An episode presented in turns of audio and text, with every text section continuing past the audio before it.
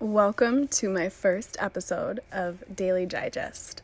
So, at the beginning of April, I decided that by the end of April, I would start a podcast. So, on April twenty-seventh, here we are, and I'm just going to dive right in. So yesterday was April twenty-sixth of two thousand nineteen, and of course everyone has apps that tell you what happened a year ago, two years ago, five years ago, and a year ago from yesterday, I graduated from yoga teacher training. So graduating from anything is a big deal to me since I didn't graduate from college. I'm sure I'll talk about that on a different episode for a different day. But I graduated from yoga teacher training last April, and I had started that program the September before, so two thousand seventeen. And it was a big time in my life. So, you know, of course, all the feels come up when you see something come up on your timeline that happened. Success, failure, whatever it is. So yesterday, I leave my house like ten minutes later than I usually do to get to work. And my commute to work is about an hour. I'm usually listening to podcasts, um, you know, the usual. And I drive past the airport and then I get to work, and I realize that while I'm in yoga teacher training, actually, um, last October, I went to Chicago for this Buddhist uh, event, and I had just started yoga teacher training like a few weeks before that, and then I had just gotten out of a relationship a few weeks before that. So I go to Chicago. Someone picks me up from the airport at this particular terminal that I drove past on my way to work. So sparking that memory again.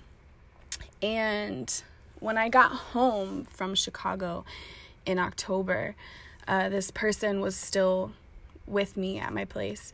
And I had gotten this phone call that two hundred people were going to be selected to go to Japan. And I'm like, yo, like this is going to be me. Like there's no doubt in my mind. Like I get off the call and I'm like hype, and I tell them what's going on, and they're like, you're going to get selected. Like, and I'm like, oh my gosh, I totally forgot. Like I don't even have a passport. Like how am I going to make this happen in my life, you know? And they're like, I'll take you tomorrow. Like we can go down to Tucson. We can go get it expedited. Like whatever you need, like I'm here for you.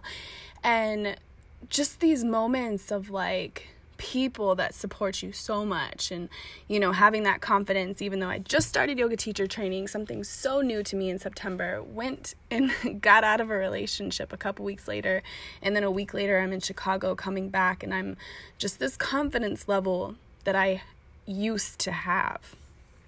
And so the next morning um, I call somebody because I'm really excited, and I tell them about it, and they're like, you're not going to get selected. And neither am I, and I don't even know why they're doing this, and basically it's just a bunch of B S, and I'm like, look, I'm not going to let you discourage me because I am confident in myself, and I don't care what the odds are against me, like I'm going to get selected. Starting this podcast with a story or an experience, I really just want you to start painting this picture of your own experience with this. Maybe you have experienced this in the past, or maybe you will soon. But just some background story. The person who was sitting right next to me when I got the phone call, I had known for maybe six months. And I didn't know what their reaction was going to be. I wasn't that close to them. And the person that I called the very next day was actually someone who was one of the closest people to me and that I had known for years. So just let that sink in. In the moment when I got this phone call, my inner confidence, even without seeking counsel, I knew I was going to get selected. This was just my own feeling, my own vibration. Then I was fortunate enough to be in the presence of someone who I attracted to also have that same vibration and that same support. And then the next day, I call somebody that, you know, you call someone that you're close to because you're so excited to share news. And sometimes your family, your friends, your spouse, they're not going to be on the same page as you. The inner voice that's always been there even when you were a kid, that told you that you could do anything, that you could jump up into the air and fly, or you were going to be Superman one day, or you were going to be a ballerina, whatever it is. This is the inner voice that we're born with. And it's the outside world that either quiets that voice, or we just start tuning out the inner confidence that we have and start listening to the outside. So how do we go from listening to that inner voice that has changed to something negative, or something that, no, you cannot do it and it's actually against you? Or how can we start to tune out the counsel that we seek, or the counsel that we're attracting, because the inside mind is so pushed back? Like, how do we find that inner voice and that inner dialogue again?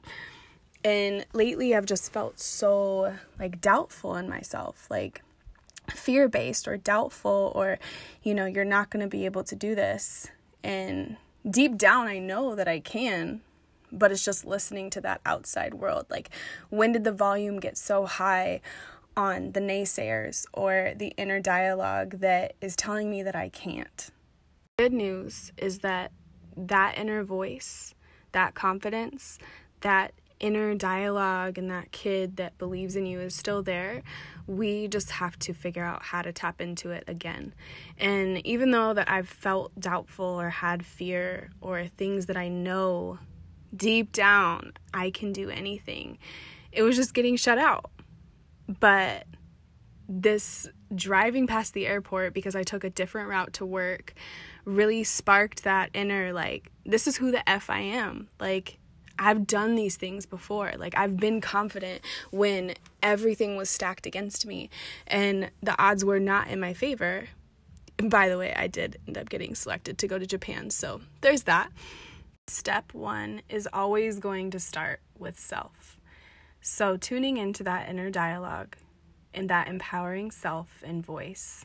Step one is to start seeking counsel from within first.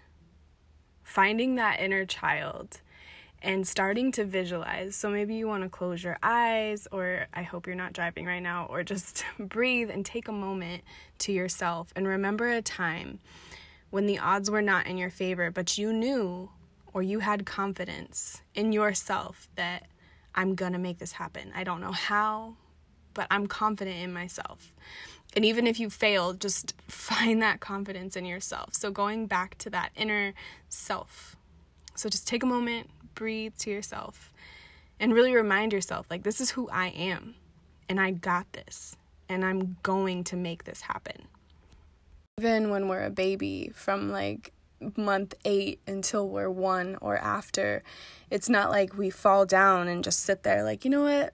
Walking just isn't for me. Like, we have that confidence as a child, that that determination that I'm going to win, I'm going to make this happen. So number one, just go back to your inner voice that tells you that you can. And if that inner voice is somewhere dark, we're starting to override that, because if we're going to start seeking counsel outside of ourselves, if the inside is dark, just imagine the people that you're attracting that are going to tell you, you also cannot do this. Step two is to start manifesting that inner dialogue. So we start turning up that volume, because there are a lot of people with depression, anxiety, stress, or their inner dialogue is intrusive thoughts. So we have to tune into a different vibration or frequency, or start to override that and bring that inner child back. So whether it's saying affirmations in the mirror, like, I am good enough, I am going to make this happen, or writing it down, or finding some type of meditation or a counselor, just something that is going to uplift you from within. So step one, we start with self, and we remember a time or remind ourselves how powerful we are. Step two, we start manifesting that again and creating something more, building off of that, like a snowball effect. Like, okay, I've found my inner child, now what? Like, I'm an adult, like, how do we bring this into the real world? So manifest, affirmations, journaling, only speaking and thinking, I can, I will. And even if you don't believe it at first, really just starting to make it happen and see what happens from there. So now we've completed step one. We've tuned into ourselves. Step two, we're learning how to turn up the volume. Three is learning to bring that inner dialogue outside of us. And also those affirmations or those manifestations, really apply them to our real life, because the power isn't just knowledge. Knowledge isn't power. It's applied knowledge that is where the power comes from. So the action. So the next time that someone tells you, you cannot do this, this is where we override it. And step three is putting these first two into action. No matter who it is, parents, spouse, best friends, if you are on a mission to become a better person or to turn up the volume of your confidence, do not let anyone, anyone turn that volume down.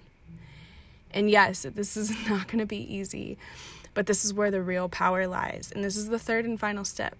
And you can always go back to step one, step two, to step three. But this is going back to the basics of self, and then empowering self, and then showing people or the outside world that thank you for your input, but I'm not going to absorb what you're saying. I can observe it.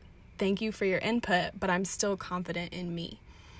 So take a moment to forgive yourself for allowing your radio station of your life to be tuned into listening to what others say, or maybe a different inner dialogue that's taken over your confidence.